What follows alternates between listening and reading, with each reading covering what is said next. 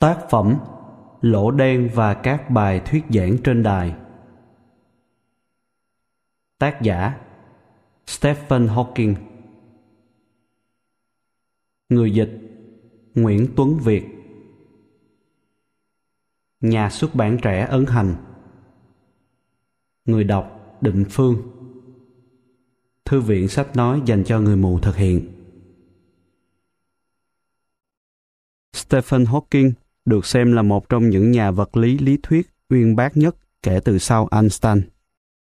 Năm 1953, ở tuổi 21, mới là một sinh viên tốt nghiệp trường đại học Cambridge, Stephen Hawking đã mắc phải chứng thoái hóa neutron vận động và bị chẩn đoán sẽ chỉ sống thêm 2 năm nữa. Thế mà ông vẫn phấn đấu trở thành một nhà nghiên cứu thông tuệ, được phong giáo sư tại Đại học Gonville and Caius, rồi được phong tiếp làm giáo sư toán học, vật lý lý thuyết Lucas, một danh hiệu mà Isaac Newton đã nắm giữ từ năm 1663 trong vòng 30 năm. Giáo sư Hawking nay là giám đốc nghiên cứu của Trung tâm Vũ trụ học lý thuyết tại Đại học Cambridge. Ông đã nhận được trên 10 bằng danh dự và được trao tặng giải thưởng Companion of Honors vào năm 1989. Ông là hội viên của Hội Hoàng gia và là thành viên của Viện Hàn lâm Quốc gia Hoa Kỳ. Giáo sư Hawking là tác giả của Lược sử thời gian, một cuốn sách bán chạy trên khắp thế giới. Các cuốn sách bán chạy khác của ông gồm Lược sử thời gian dành cho người đọc phổ thông, tập hợp các tiểu luận lỗ đen và những vũ trụ bé cùng các tiểu luận khác, vũ trụ trong vỏ hạt dẻ, bản thiết kế vĩ đại. Ông hiện sống tại Cambridge. Ông ấy cắt nghĩa được những điều phức tạp của vật lý vũ trụ một cách vừa sáng sủa, vừa hóm hỉnh. Ông ấy là một bộ não siêu việt. Theo báo Observer, quả là một thể nghiệm phấn khích khi nương theo bộ óc tinh xảo như thế đi khám phá những vấn đề rộng lớn như thế. Theo báo Sunday Times, một trong những bộ óc khoa học kiệt xuất nhất kể từ thời Einstein. Theo báo Daily Express, để làm cho thuyết Big Bang và sự khởi đầu của vũ trụ trở nên mạch lạc và dễ hình dung, rõ ràng ông ta đã làm nhiều hơn bất cứ nhà vật lý nào kể từ thời Einstein. Theo báo Newsday, một bậc cao tăng trong lĩnh vực vật lý, có lẽ là một trong số ít ỏi các lý luận gia, có lẽ mấp mé đọc được suy nghĩ của Chúa. Theo báo Los Angeles Times, thiên tài, độc đáo, bi thương và khải hoàn, Hawking đưa chúng ta đi qua sự tiến hóa của tư duy hiện đại về vũ trụ học, từ Aristotle và Copernicus sang đến Galileo và Newton, rồi Einstein và kể cả chính Hawking. Theo báo Sydney Morning Herald, giới thiệu David Shukman, biên tập viên khoa học của BBC News. Cứ dính đến Stephen Hawking thì thứ gì cũng kỳ thú. Cảnh ngộ một thiên tài bị giam cầm trong một thân xác èo uột, dấp dáng của một nụ cười làm rạng rỡ khuôn mặt mà chỉ duy nhất một cơ còn hoạt động, giọng nói rạch ròi kiểu người máy, mời gọi ta cùng chia sẻ niềm hân hoan khám phá khi men theo tâm trí ông lân la đến khắp các xó xỉnh kỳ bí của vũ trụ. Bất chấp tất cả những dị biệt, nhân vật lừng lẫy này vẫn băng băng vượt qua những ranh giới thông thường của khoa học. Cuốn A Brief History of Time, lược sử thời gian của ông đã bán được một số lượng choáng váng lên đến hàng chục triệu bản. Những lần trình diễn kiệt xuất trước công chúng, những lần được mời đến Nhà Trắng, Hoa Kỳ, và bộ phim được hưởng ứng nhiệt liệt về cuộc đời ông đã biến ông thành một nhân vật lừng lẫy. Trong thập niên 1960, ông bị chẩn đoán mắc chứng thoái hóa neutron vận động, bị tuyên án chỉ sống được thêm 2 năm nữa. Thế mà, hơn nửa thế kỷ sau, ông vẫn đang nghiên cứu, viết lách, đi đây đó và thường xuyên xuất hiện trên các bản tin. Khi giải thích về hiện tượng kỳ lạ này, Lucy, con gái của ông, đã mô tả cha mình là một người lì lợm đến khủng khiếp. Dù là qua nỗi đau từ chuyện cá nhân hay qua năng lực siêu phàm của mình, Hawking luôn gây được ấn tượng. Mới đây ông đã cảnh báo rằng loài người đang đối diện hàng loạt tai họa do chính mình gây ra, từ sự ấm lên toàn cầu cho đến những virus do con người gây ra. Khi đó, một bài viết dẫn lời ông đã trở thành bài viết được đọc nhiều nhất trên trang web của BBC. Quả là một sự trớ trêu khủng khiếp khi một người truyền đạt tài ba đến như vậy lại không thể có được một cuộc đàm đạo bình thường. Để phỏng vấn ông, các câu hỏi phải được gửi đến từ trước. Vài năm trước đây, trợ lý của ông đã căn dặn tôi đừng hỏi những câu ngoài lề, vì hồi đáp của ông, dù là trước những câu hỏi ngắn gọn nhất, cũng phải mất rất nhiều thời gian để soạn ra. Thế mà trong tâm trạng phấn khích được hội ngộ ông, tôi đã không ngăn được mình thốt lên: "Ông có khỏe không?" Để rồi phải ân hận ngồi chờ câu trả lời của ông. Ông khỏe. Trong văn phòng của ông ở Cambridge có một tấm bảng ghi đầy những phương trình, những công thức toán học thuộc loại lọc lõi nhất, chính là ngôn ngữ của vũ trụ học. Nhưng đóng góp độc đáo của Stephen Hawking cho nghiên cứu khoa học là dựng nên những tiếp cận cho những vấn đề chuyên môn mà rõ ràng là rất đa dạng. Nổi tiếng nhất, ông là người đầu tiên đã khảo sát vũ trụ rộng lớn bằng những kỹ thuật khoa học lập ra để nghiên cứu những hạt nhỏ bé bên trong nguyên tử. Các đồng nghiệp của ông trong lĩnh vực cực kỳ phức tạp này có thể lo lắng rằng công trình của họ sẽ chẳng bao giờ trình bày được để công chúng dễ hiểu. Vậy mà việc hướng đến một công chúng rộng rãi hơn lại là một biệt tài của Hawking. Trong loạt bài giảng trên BBC năm nay, ông dựng lên thách đố phải tóm lược câu chuyện cả một đời bên trong lỗ đen chỉ trong vòng 2 cuộc trò chuyện 15 phút. Và với những ai hiếu kỳ nhưng rối trí, bị mê hoặc bởi ý tưởng nhưng lúng túng về mặt khoa học, tôi xin được trợ giúp bằng những phần ghi chú thêm ở các điểm mấu chốt. Lỗ đen không có lông. Phát sóng ngày 26 tháng 1 năm 2016. Đôi khi thực tế còn kỳ quái hơn cả hư cấu, và trong trường hợp lỗ đen thì điều này không đâu đúng bằng. Lỗ đen là thứ kỳ lạ hơn bất kỳ mộng tưởng nào của các nhà khoa học viễn tưởng, nhưng chúng lại là một thực tại khoa học vững chắc. Cộng đồng khoa học đã rất chậm lục trong việc nhìn nhận những ngôi sao khổng lồ có thể sụp vào chính chúng, do chính trọng lực của chúng. Họ cũng rất chậm lục trong việc nghiên cứu hành vi của các vật thể sót lại phía sau. Albert Einstein thậm chí đã viết một bài báo năm 1939 công bố rằng các ngôi sao không thể sụp bởi trọng lượng vì vật chất không thể nén quá một mức độ nào đó. Nhiều khoa học gia đã chia sẻ mối linh cảm quả quyết này của Einstein. Ngoại lệ chính yếu là nhà khoa học người Mỹ John Wheeler, một nhân vật chính của câu chuyện lỗ đen, xét theo nhiều khía cạnh. Trong các công trình của mình vào thập niên 1950 và 1960, John Wheeler đã nhấn mạnh rằng nhiều ngôi sao có thể sụp lúc nào đó và chỉ ra những vấn đề đặt ra cho vật lý lý thuyết. Ông còn tiên đoán nhiều tính chất của vật thể mà ngôi sao sụp biến thành. Đó chính là lỗ đen. Ghi chú thuật ngữ lỗ đen đơn giản là đủ rồi, nhưng ta thật khó mà hình dung một lỗ đen bên ngoài không gian kia. Cho nên hãy mường tượng một ống cống khổng lồ với nước đen tràn vào. Một khi mọi thứ trào qua mép của nó, vốn được gọi là chân trời sự kiện, để ùa vào thì sẽ không có đường trở ra nữa, vì lỗ đen mạnh đến mức hút luôn cả ánh sáng vào trong, nên ta không thể thấy được chúng. Nhưng các nhà khoa học biết chúng tồn tại, vì chúng xé toạc các ngôi sao ở quá gần chúng và truyền những rung động qua không gian. Chính sự va chạm của hai lỗ đen cách đây hơn 1 tỷ năm đã kích hoạt cái được gọi là sóng hấp dẫn, mà việc dò tìm ra gần đây được xem là thành tựu khoa học cực kỳ lớn. Trong phần lớn cuộc đời của một ngôi sao thông thường, vốn thường kéo dài nhiều tỷ năm, ngôi sao chống đỡ trước trọng lực của chính nó bằng áp suất nhiệt, tạo ra các quy trình hạch tâm chuyển hydrogen thành helium. Ghi chú: NASA mô tả các ngôi sao rất giống với những nồi áp suất.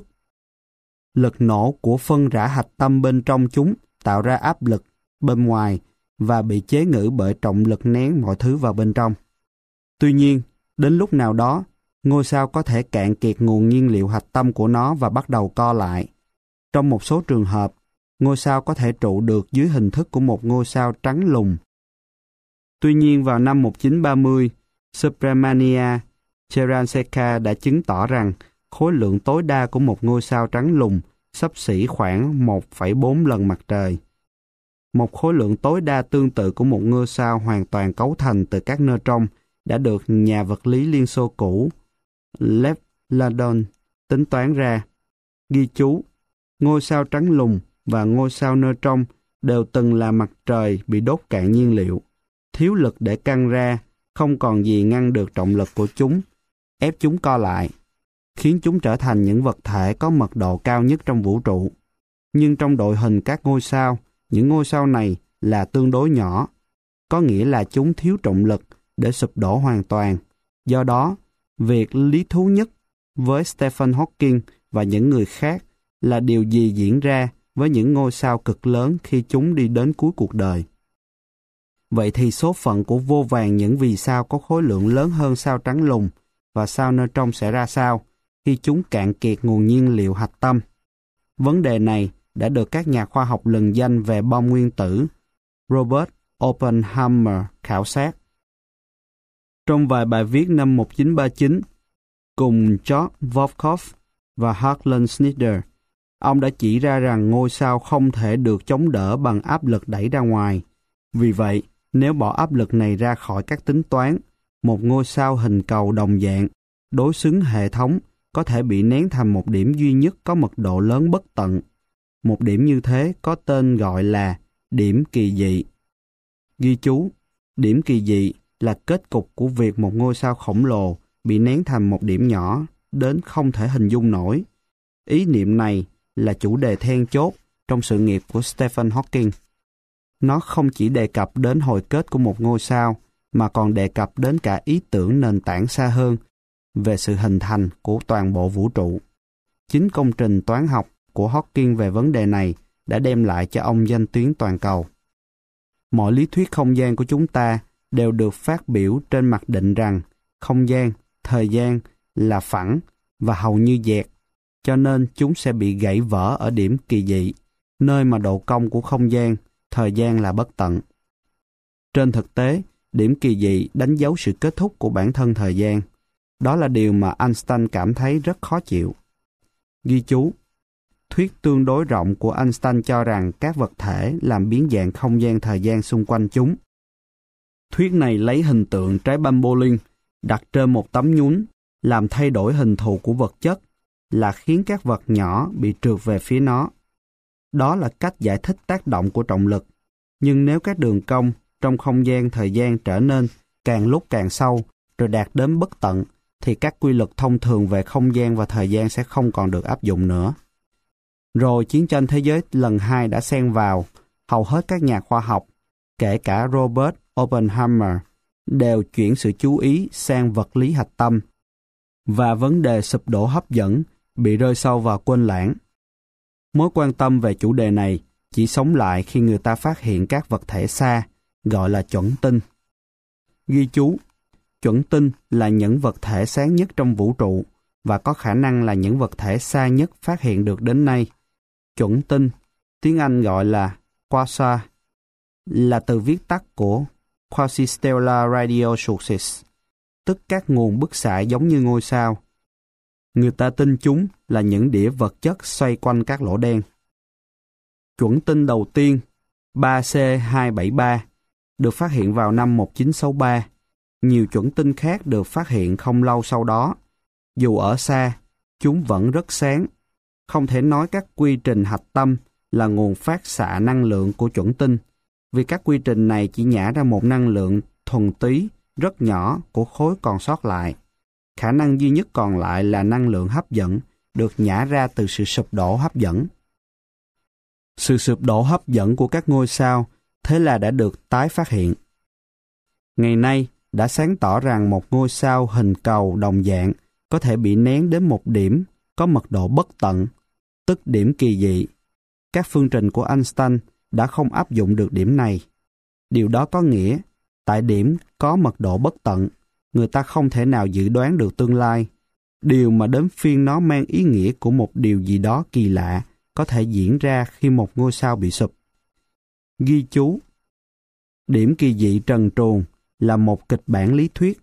Theo đó, một ngôi sao sụp đổ, nhưng không chân trời sự kiện nào được hình thành quanh nó. Vì vậy mà, điểm kỳ dị có thể thấy được.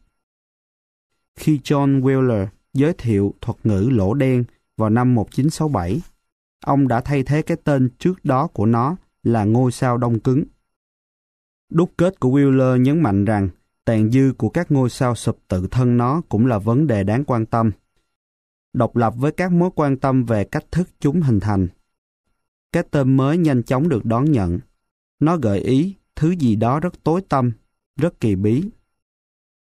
Nhưng người Pháp, vốn dĩ là người Pháp, lại thấy ở đó một ý nghĩa risque, nghĩa là rủi ro hơn. Suốt nhiều năm, họ kháng cự lại cái tên Tunnel, nghĩa là lỗ đen, bảo rằng tên đó quá dung tục.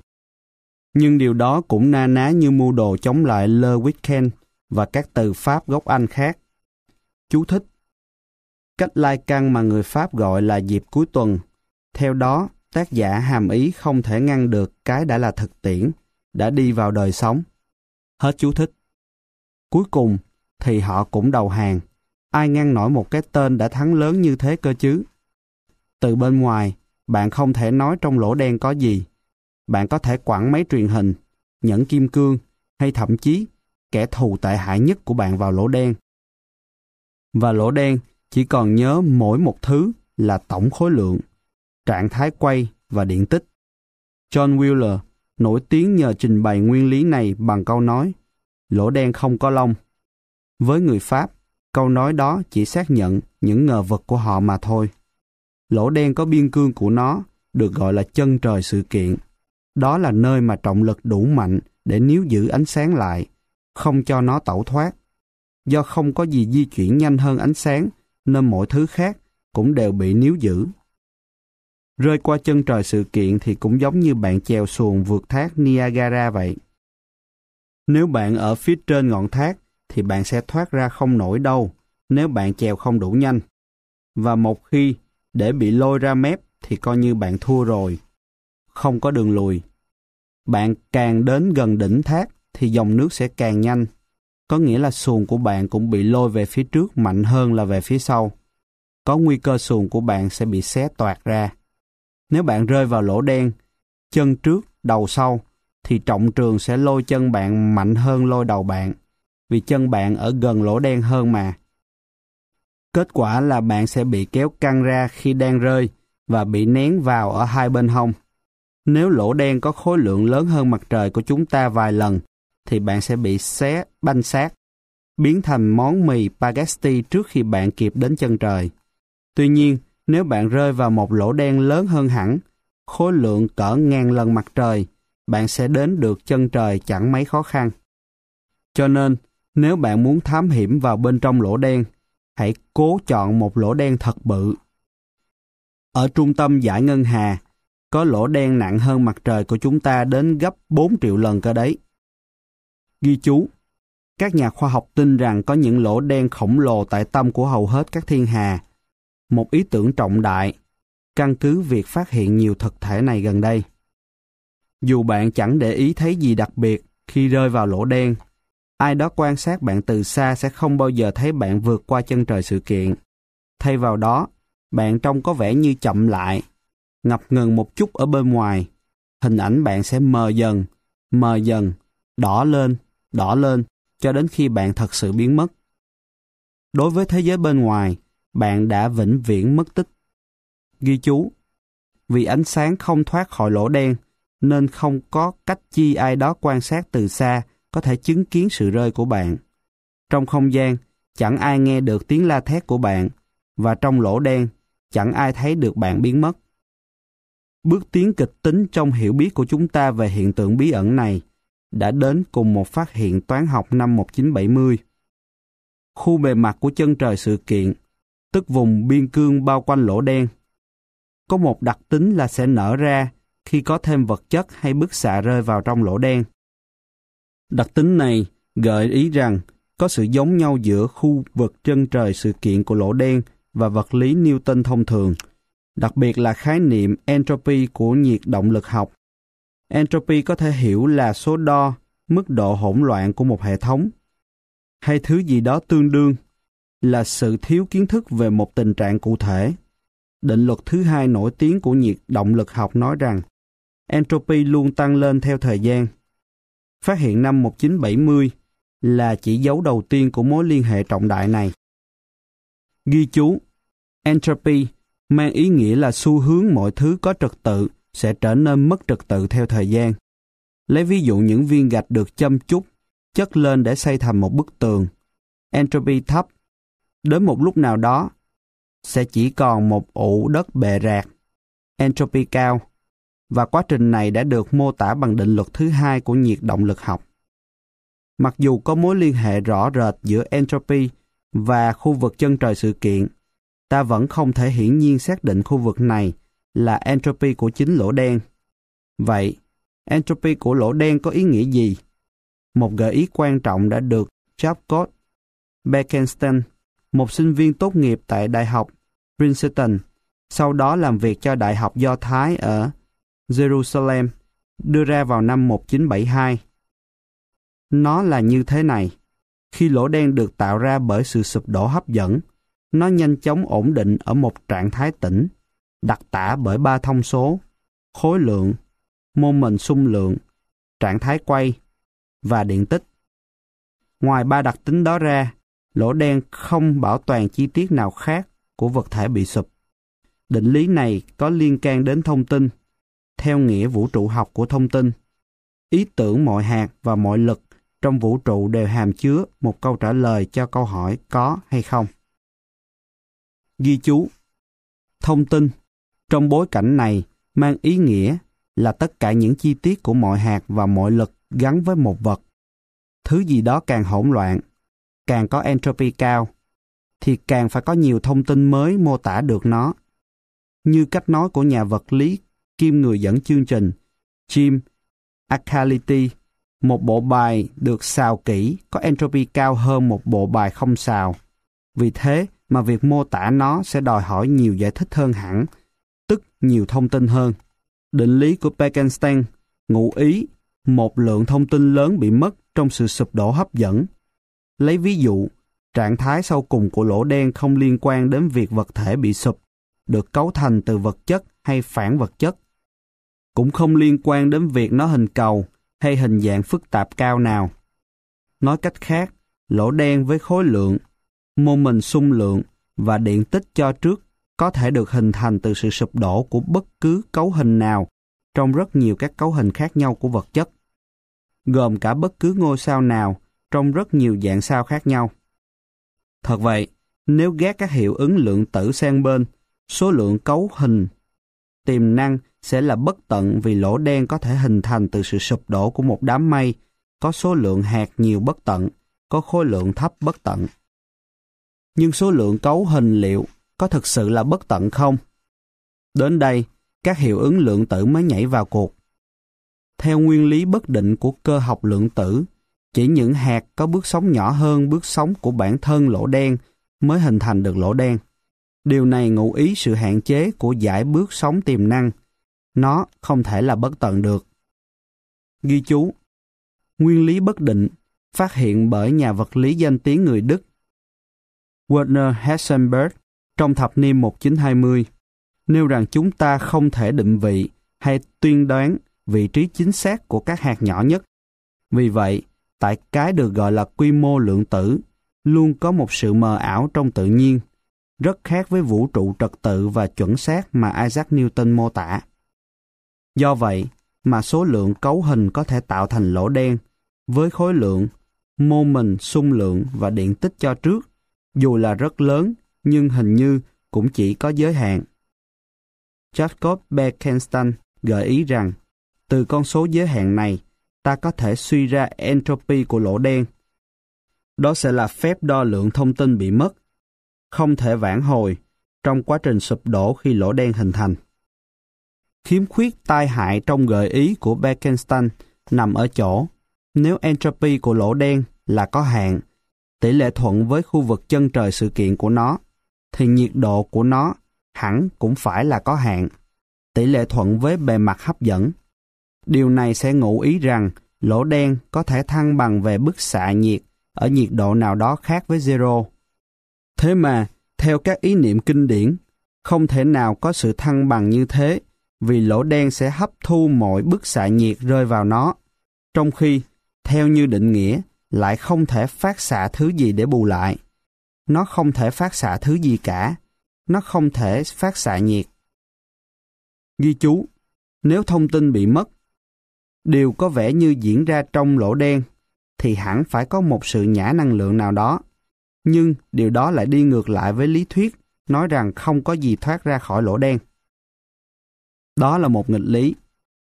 Và đó là điều mà tôi sẽ quay lại trong buổi giảng tới, khi tôi đề cập một lỗ đen thách thức ra sao nguyên lý căn bản nhất về tính khả suy, dự đoán được của vũ trụ, cũng như tính chắc chắn của lịch sử.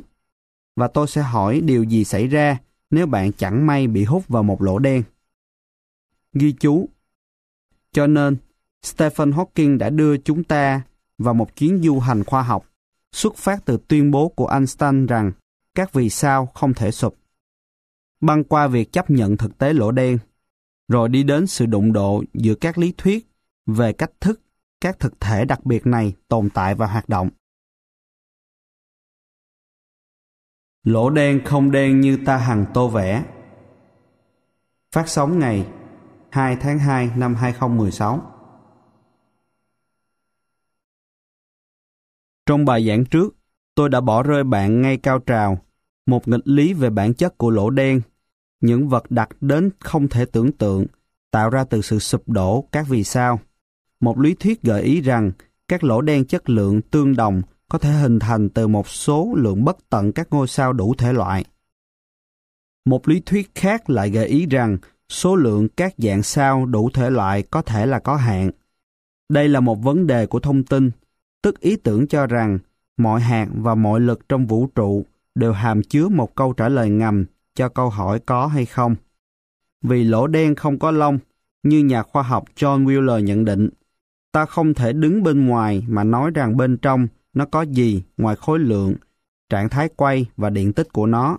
Điều này có nghĩa lỗ đen ẩn chứa rất nhiều thông tin che giấu với thế giới bên ngoài.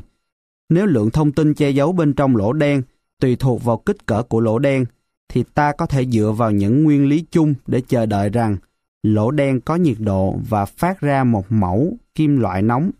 Nhưng điều này là không thể vì, mọi người biết cả rồi, không có gì có thể thoát ra khỏi lỗ đen, hoặc giả là người ta tưởng như thế. Nghịch lý này tồn tại dai dẳng cho đến đầu năm 1974, khi tôi dùng các cơ học lượng tử để nghiên cứu về hành vi của vật chất trong vùng phụ cận của lỗ đen. Ghi chú, cơ học lượng tử là môn khoa học tìm cách giải thích hành vi của các hạt vô cùng bé.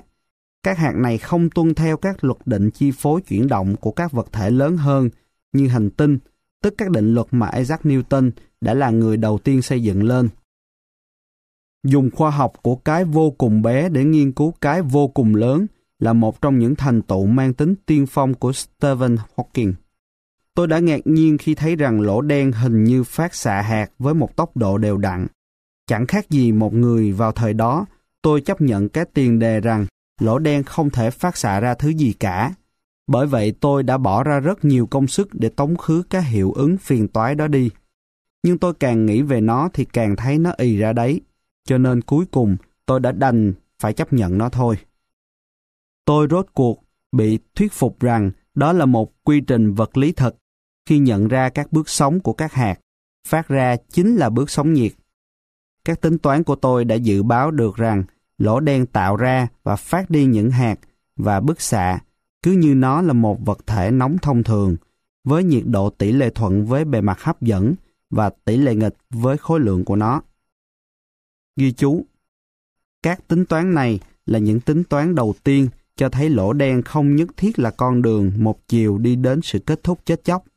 Chẳng có gì ngạc nhiên khi các phát xạ đã được đề xuất bởi một lý thuyết nổi tiếng với tên bức xạ Hawking. Kể từ đó, bằng cớ toán học về việc lỗ đen phát bức xạ nhiệt đã được xác nhận bởi nhiều người khác, với những cách tiếp cận khác nhau. Một cách để hiểu các phát xạ này là như sau.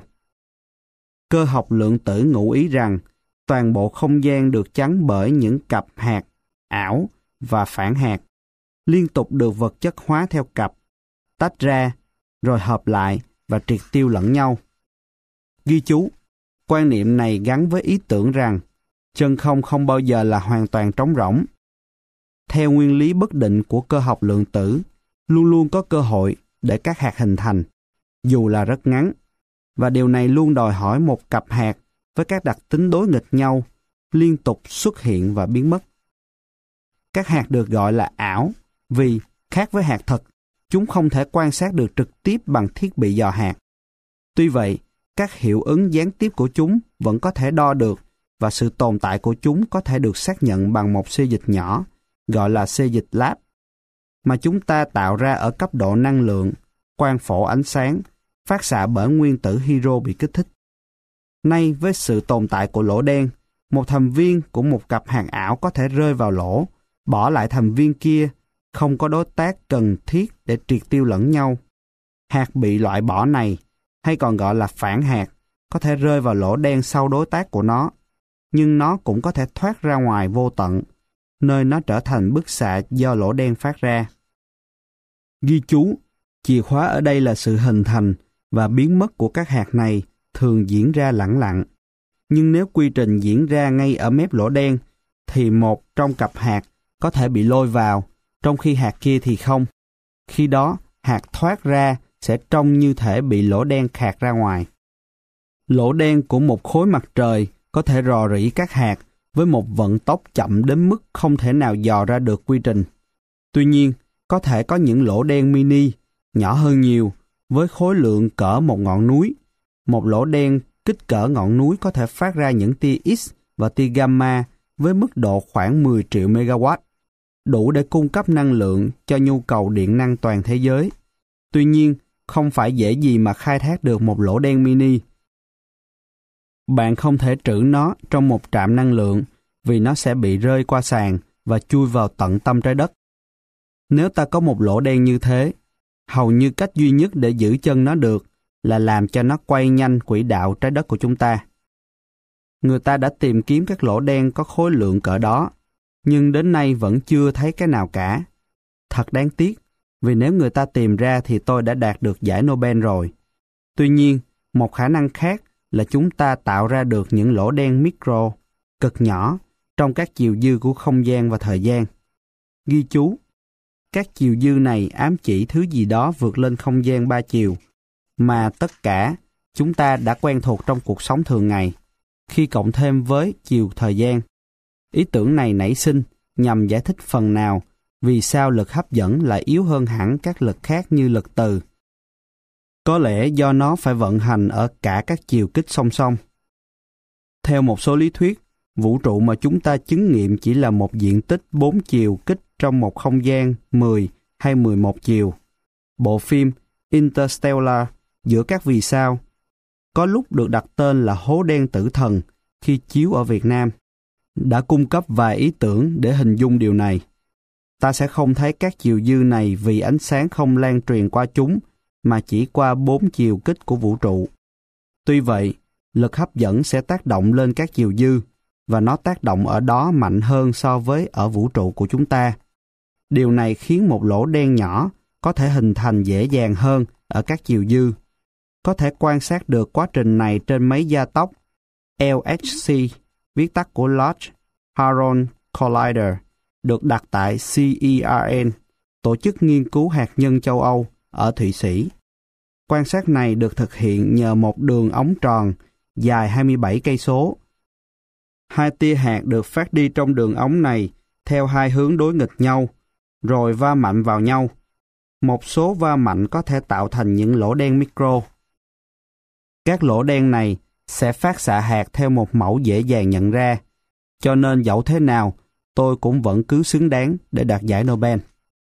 Ghi chú, giải Nobel vật lý là phần thưởng khi một lý thuyết được kiểm nghiệm bằng thời gian. Trên thực tế có nghĩa là được xác nhận chứng cứ cơ sở vững chắc. Lấy ví dụ, Peter Higgs là một trong những nhà khoa học từ thập niên 60 đã gợi ý về sự tồn tại của hạt có thể tạo khối lượng cho các hạt khác. Gần 50 năm sau, hai thiết bị dò khác nhau trên máy LHC đã phát hiện những dấu hiệu của cái nổi tiếng với tên gọi là hạt Higgs boson. Đó là một thành tựu của khoa học và kỹ nghệ, của lý thuyết thông minh và chứng cứ vững chắc. Kết quả của nó là Peter Higgs và nhà khoa học Bỉ Francos Inlex đã chia nhau giải thưởng. Hiện chưa có bằng chứng vật chất nào được tìm thấy đối với bức xạ Hawking và một số nhà khoa học đã gợi ý rằng việc dò ra nó là quá khó. Tuy vậy, với việc các lỗ đen đang được xăm soi nghiên cứu từng chi tiết, sự xác nhận có lẽ sẽ đến vào một ngày nào đó. Khi các hạt thoát ra khỏi lỗ đen sẽ mất khối lượng và co lại. Điều này sẽ làm tăng tỷ lệ phát xạ hạt. Đến lúc nào đó, lỗ đen sẽ mất toàn bộ khối lượng của nó và biến mất. Khi đó, điều gì sẽ xảy ra với tất cả các hạt và tất cả các phi hành gia xui xẻo bị rơi vào lỗ đen? Họ không thể đơn giản trồi lên lại khi lỗ đen biến mất. Có vẻ như thông tin về thứ bị rơi vào đã mất đi, ngoại trừ tổng khối lượng, lượng quay và điện tích của chúng. Nhưng nếu thông tin bị mất, điều đó đặt ra một vấn đề nghiêm trọng, giáng đòn trí mạng vào sự hiểu biết khoa học của chúng ta. Trong hơn 200 năm, chúng ta đã tin vào quyết định luận, determinism, khoa học, tức là các định luật khoa học quyết định sự tiến hóa của vũ trụ. Nguyên lý này được thiết lập bởi Pierre-Simon Laplace, người từng nói rằng nếu ta biết trạng thái của vũ trụ vào một thời điểm, thì các định luật khoa học sẽ xác định nó ở mọi thời điểm trong tương lai và quá khứ. Tương truyền, Napoleon đã hỏi Laplace rằng liệu Chúa được ghép thế nào vào bức tranh đó? Và Laplace đã trả lời, thưa ngài, tôi không cần giả thuyết đó. Tôi không nghĩ Laplace tuyên bố rằng Chúa không tồn tại, mà chỉ ngụ ý là Chúa không can thiệp vào để phá vỡ các định luật khoa học. Đó phải là lập trường của mọi nhà khoa học. Một định luật khoa học sẽ không còn là định luật khoa học nữa nếu nó chỉ trụ được khi một quyền lực siêu nhiên nào đó quyết định để mọi thứ diễn biến và không can thiệp vào. Trong quyết định luận của Laplace, ta biết rằng vị trí và vận tốc của tất cả các hạt vào một thời điểm để dự báo tương lai. Nhưng ta cũng cần tính đến các nguyên lý bất định, vốn là cốt lõi của cơ học lượng tử mà Werner Heisenberg đã phát biểu vào 1923. Điều này có nghĩa bạn càng biết chính xác vị trí của các hạt, thì bạn càng ít biết chính xác về vận tốc của chúng. Và ngược lại, nói cách khác, bạn không thể biết chính xác cả vị trí lẫn vận tốc. Vì thế làm sao bạn dự báo chính xác được tương lai?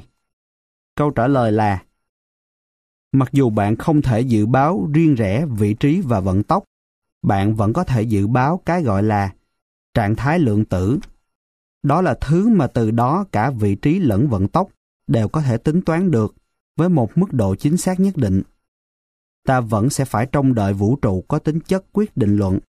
Theo nghĩa là, nếu ta biết trạng thái lượng tử của vũ trụ tại một thời điểm, thì các định luật khoa học sẽ cho phép chúng ta dự báo được nó vào mọi thời điểm khác. Ghi chú, thứ thoạt đầu là một lời giải thích về điều xảy ra ở chân trời sự kiện đã được khơi sâu, trở thành việc nghiên cứu vài đề tài triết lý quan trọng nhất trong khoa học, từ thế giới máy móc của Newton đến các định luật của Laplace, rồi đến các nguyên lý bất định của Heisenberg và về các điểm mà chúng bị bí ẩn lỗ đen thách thức. Điều cốt lõi là thuyết tương đối tổng quát của Einstein nói rằng thông tin đi vào lỗ đen sẽ bị tiêu hủy, nhưng trong khi đó thuyết lượng tử lại nói là nó không thể bị phá vỡ. Nếu thông tin bị mất đi trong lỗ đen, thì chúng ta sẽ không thể nào dự báo được tương lai, vì lỗ đen có thể phát ra bất cứ một tập hợp hạt nào. Nó có thể phát ra một chiếc máy truyền hình đang hoạt động, hay một tập sách bìa da tổng hợp các tác phẩm của Shakespeare, mặc dù cơ hội cho những lần phát tán lạ lùng này là rất nhỏ. Có vẻ như nếu chúng ta không dự báo được thứ gì sẽ ra khỏi lỗ đen, thì cũng chẳng hề hấn gì lắm. Làm gì có lỗ đen nào ở gần chúng ta đâu. Nhưng đó lại là một vấn đề nguyên tắc. nếu quyết định luật, tức tính dự báo của vũ trụ, bị phá vỡ cùng lỗ đen, thì nó cũng có thể bị phá vỡ trong các tình huống khác. Thậm chí còn tệ hơn thế, nếu quyết định luật bị phá vỡ, chúng ta không còn dám chắc cả về lịch sử quá khứ của chúng ta nữa là sách sử và ký ức chúng ta chỉ có thể là ảo giác mà thôi. Chính quá khứ mới nói cho ta biết ta là ai. Không có nó, ta sẽ mất cả danh tính của mình. Cho nên việc xác định thông tin có thực sự bị mất trong lỗ đen hay không, về nguyên tắc có thể phục hồi được hay không là điều rất quan trọng. Nhiều khoa học cảm thấy rằng thông tin không thể mất, nhưng chẳng ai gợi ý được cơ chế bảo toàn nó. Các tranh luận cứ thế kéo dài suốt nhiều năm. Cuối cùng, tôi đã tìm ra cái mà tôi nghĩ là câu trả lời. Nó phụ thuộc vào ý tưởng của Richard Feynman rằng thay vì chỉ có một lịch sử duy nhất, ta có nhiều khả năng lịch sử khác nhau, mỗi khả năng có một xác suất riêng.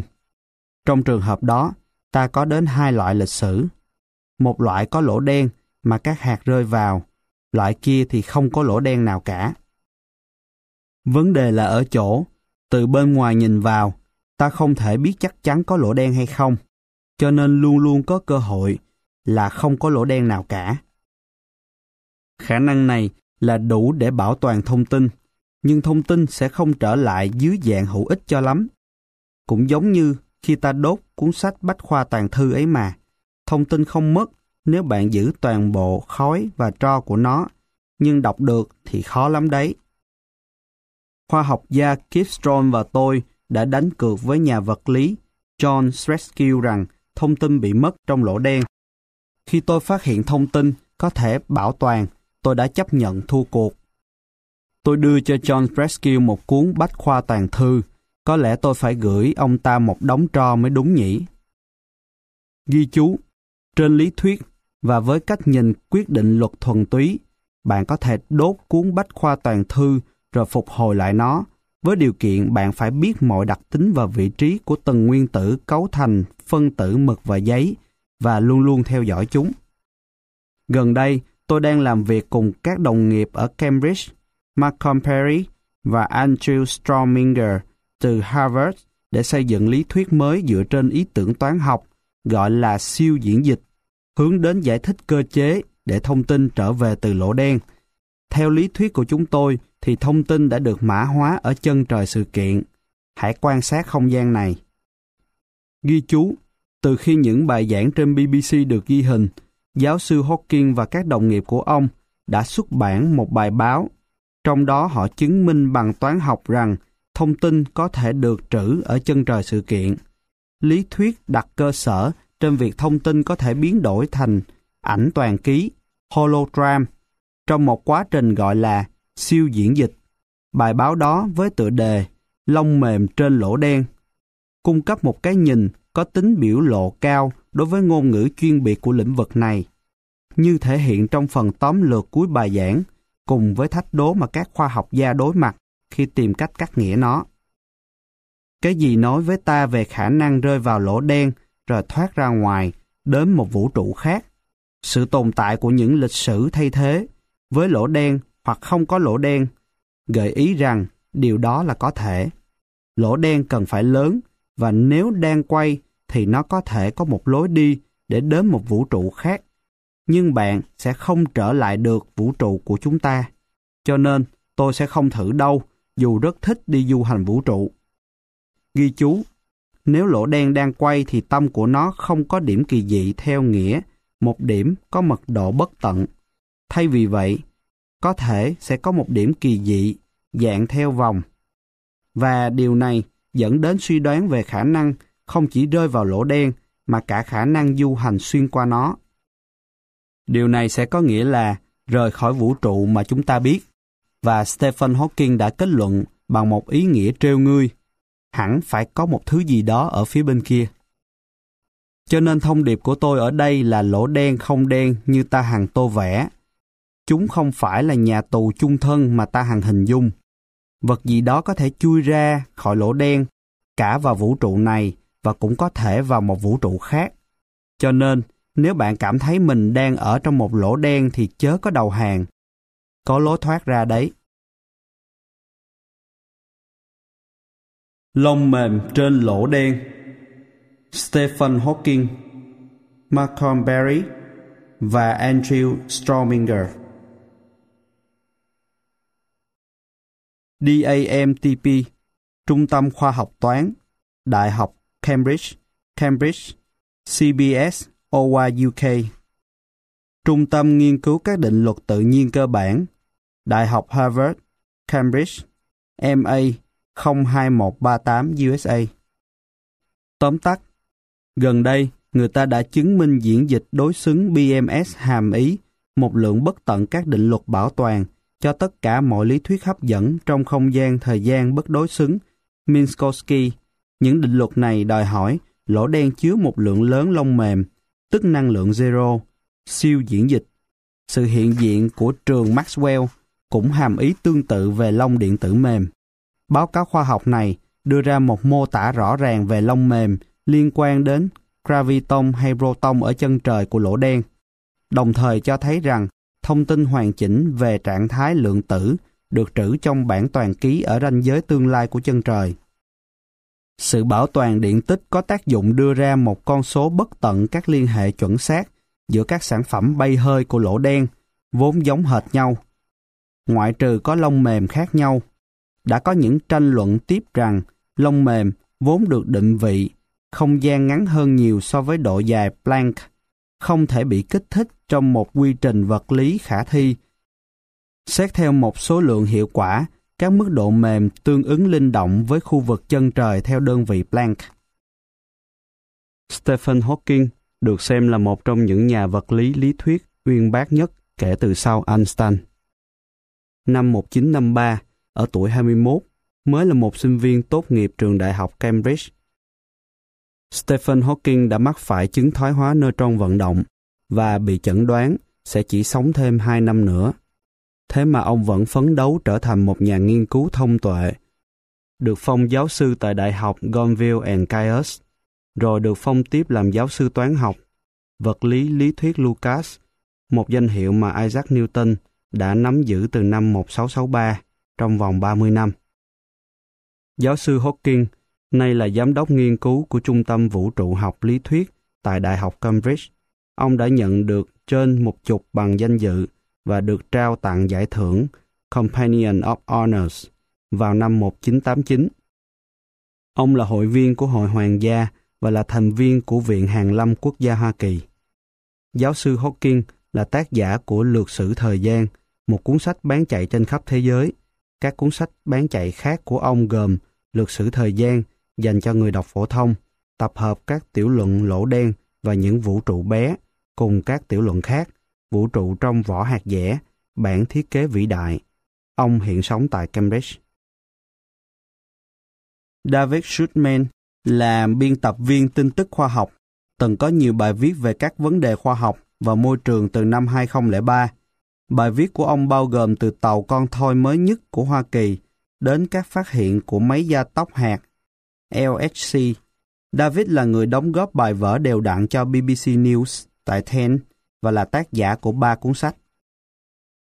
Nếu bạn muốn đọc thêm về Stephen Hawking, A Brief History of Time, From the Big Bang to the Black Holes, Lược sử thời gian, từ Big Bang đến lỗ đen.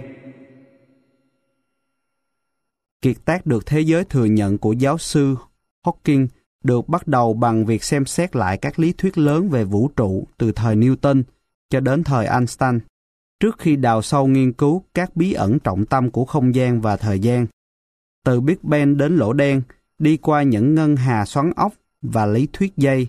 Xuất bản lần đầu vào năm 1988, Lược sử thời gian vẫn là một họng pháo chủ lực của khoa học. Bằng ngôn ngữ xúc tích và rõ ràng, nó tiếp tục giới thiệu những điều kỳ diệu của vũ trụ đến hàng triệu người.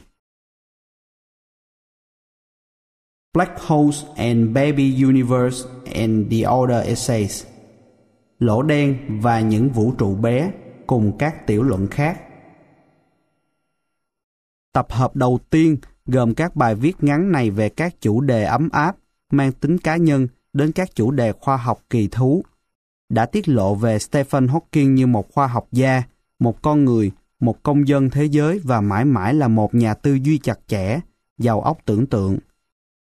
Dù là khi hồi tưởng những thể nghiệm đầu tiên ở nhà trẻ, hay khi châm chích sự kiêu ngạo của những kẻ nghĩ rằng khoa học tốt nhất chỉ nên dành cho các nhà khoa học để hiểu nó khi nghiên cứu về cội nguồn và tương lai của vũ trụ, hay suy ngẫm về hiện tượng, lược sử thời gian, Stephen Hawking luôn viết một cách hóm hỉnh, rõ ràng và trực tiếp, điều khiến ông trở thành một trong những người truyền đạt vĩ đại nhất của thời đại chúng ta.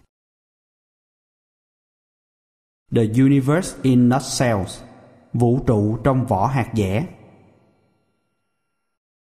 Cuốn sách được minh họa rất công phu này đưa chúng ta đến mũi nhọn của vật lý lý thuyết, nơi thật sự thường kỳ quái còn hơn cả giả tưởng.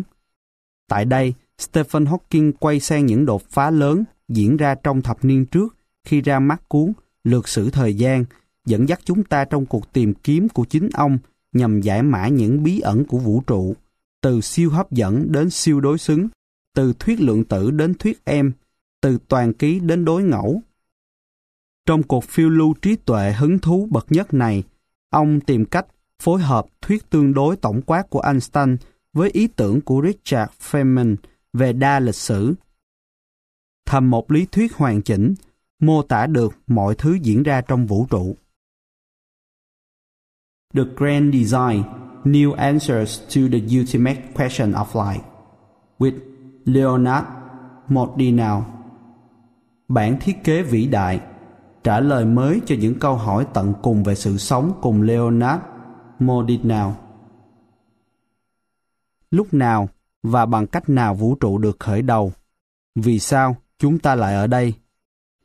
Cái có vẻ là bản thiết kế vĩ đại của vũ trụ chúng ta liệu có minh chứng cho sự hiện diện của đấng sáng thế nhân từ để làm mọi thứ vận hành? Hay liệu khoa học có đưa ra được cách giải thích nào khác không? Trong tác phẩm mới nhất này, viết cùng nhà vật lý người Mỹ, kiêm nhà văn Leonard Mlodinow, chúng ta được giới thiệu những tư tưởng khoa học mới nhất về bí ẩn của vũ trụ bằng ngôn ngữ vừa tài hoa, vừa giản dị, chủ nghĩa hiện thực theo mô hình lệ thuộc, đa vũ trụ, lý thuyết từ trên xuống dưới, top-down của vũ trụ học, lý thuyết em hợp nhất, tất cả được nêu ra trong một bản hướng dẫn xúc tích, minh họa tuyệt vời, đưa ta đến những khám phá làm biến đổi sự hiểu biết của chúng ta và đồng thời cũng đe dọa một số thống tín ngưỡng mà ta hằng trân quý. My Brief History, Lược sử đời tôi.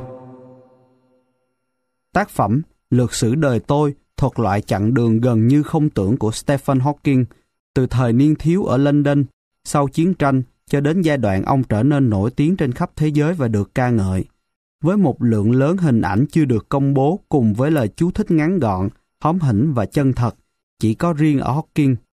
Ông đã cho độc giả thấy được những thách thức mà ông phải đối mặt sau khi bị chẩn đoán nhiễm chứng bệnh ALS ở tuổi 21, miêu tả về sự tiến bộ của bản thân như một nhà tư tưởng. Ông giải thích làm thế nào mà cuộc sống rất có thể phải kết thúc sớm của ông lại thôi thúc ông tiến lên để đạt được những bước đột phá về trí tuệ, đồng thời cũng nói về nguồn gốc kiệt tác Lược sử thời gian, một trong những cuốn sách tiêu biểu của thế kỷ 20.